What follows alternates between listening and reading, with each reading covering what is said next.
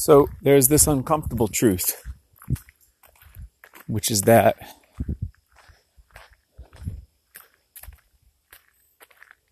the things you spend your time on are the things you get good at. And then the things you get good at are the things you spend your time on. And around and around that cycle goes. I see this with people who want to take their spoon carving up a notch. And the biggest piece of advice I can tell them is to simply do it every day. Spoon carving, because of its nature, is inherently uh, deliberate practice. It's very hard to kind of, I don't know, carve a spoon in a way that doesn't help you improve because of the way that you are trying to make each cut as good as you can. It's not like, I don't know, it's not like exercising where you can go to the gym and dork around and not actually push yourself. I think because of the nature of spoon carving, you tend to push yourself each time. Um, but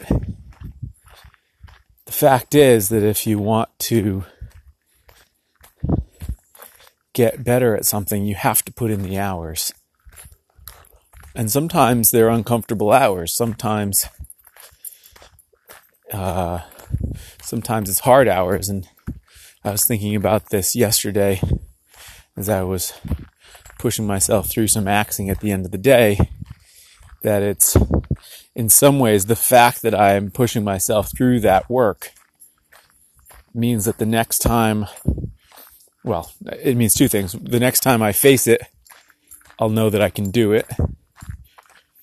And more importantly, my understanding of what is doable and what is manageable and what's just not a big deal changes from doing that work. And this is true no matter where you are with your spoon carving, that the threshold of what you consider possible and what you consider normal changes over time. But it only changes if you do the work. So the trick then is to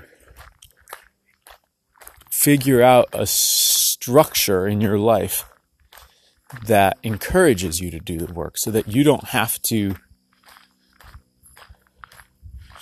uh, make a decision every time you're going to do it or make a decision about every time that you're going to do it.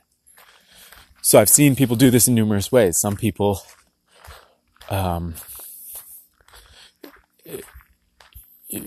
let's start with me. I did this by basically giving myself an economic incentive to carve because it was about the money and because we needed money. I figured out how to make it work as a business so that I was given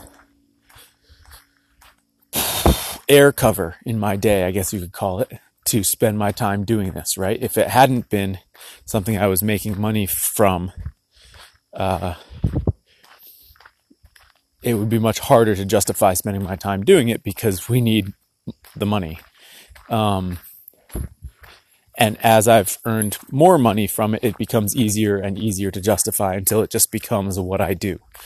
But that was not always the case. Three years ago, I definitely was having to figure out that that switch in my head and in sort of our family dynamic so that I could spend the time doing it. Other people deliberately set up their lives so that they're itinerant or have extremely low costs of living. Um, whether that's living in a, a, house bus or a, or a converting a van or um, camping or crashing on people's couches or just having that be what they do, that gives them the space in their life to do this thing. Uh, for other people, it's spending money to go to events, right? Where you spend several hundred dollars to go to, uh, you know, one of those big spoon carving events, and that expenditure pushes you to make use of that outlay.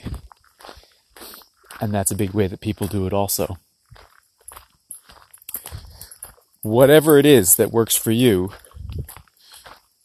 you got to find a way to put in the hours. And ideally, it it works better in what I've seen to pace yourself and to try and figure out how to make it some sort of daily practice. But there does need to be some sort of trajectory.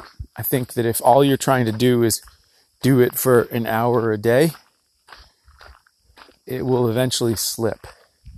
So I think it doesn't need to be a steep trajectory, but I think people continue things that have a an increasing trajectory in terms of the amount of time and energy they're spending on it, and they tend to let things fall away that have a decreasing amount of time and energy spent on it.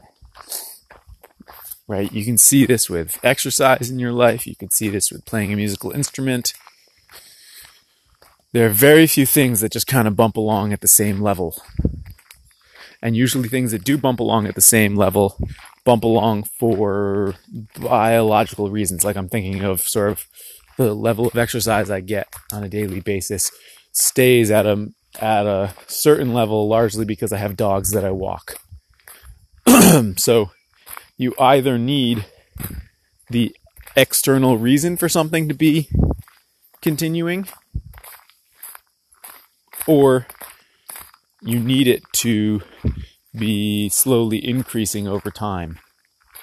Otherwise, it will decrease over time because change is the one thing that's for sure. So let's say for a minute that you want it to increase over time, but you're worried about it taking over your life. You feel like there's no way you can see spoon carving uh, being something that you do for a living, and you just want to have it become you want it to be a part of your life but you don't want it to go away it seems like there's a way in which the trajectory doesn't have to just be in the number of hours that you that you spend that's one trajectory but your there can be a trajectory of deepening connection as you gain skill. And I think that's another trajectory. So I think it is relatively possible to keep spoon carving as something that you do a little bit each day or several times a week if there is an increasing trajectory of skill and understanding and um, what's the word I'm looking for? Excuse me, like revelations about the process. And I think as long as that kind of education and development is going on, that's sufficient to keep you going at that level. Um, so, just something to think about. Ultimately, you'll need to find a way to have there be a time commitment. And there's no shortcut around that. And there's there are certainly shortcuts to getting good, right? I can teach somebody so many things that I had to learn through trial and error. But there is no substitute in the end for not just putting in the time, but creating a, an ongoing framework of how something fits into your life. So go and get it if you want it.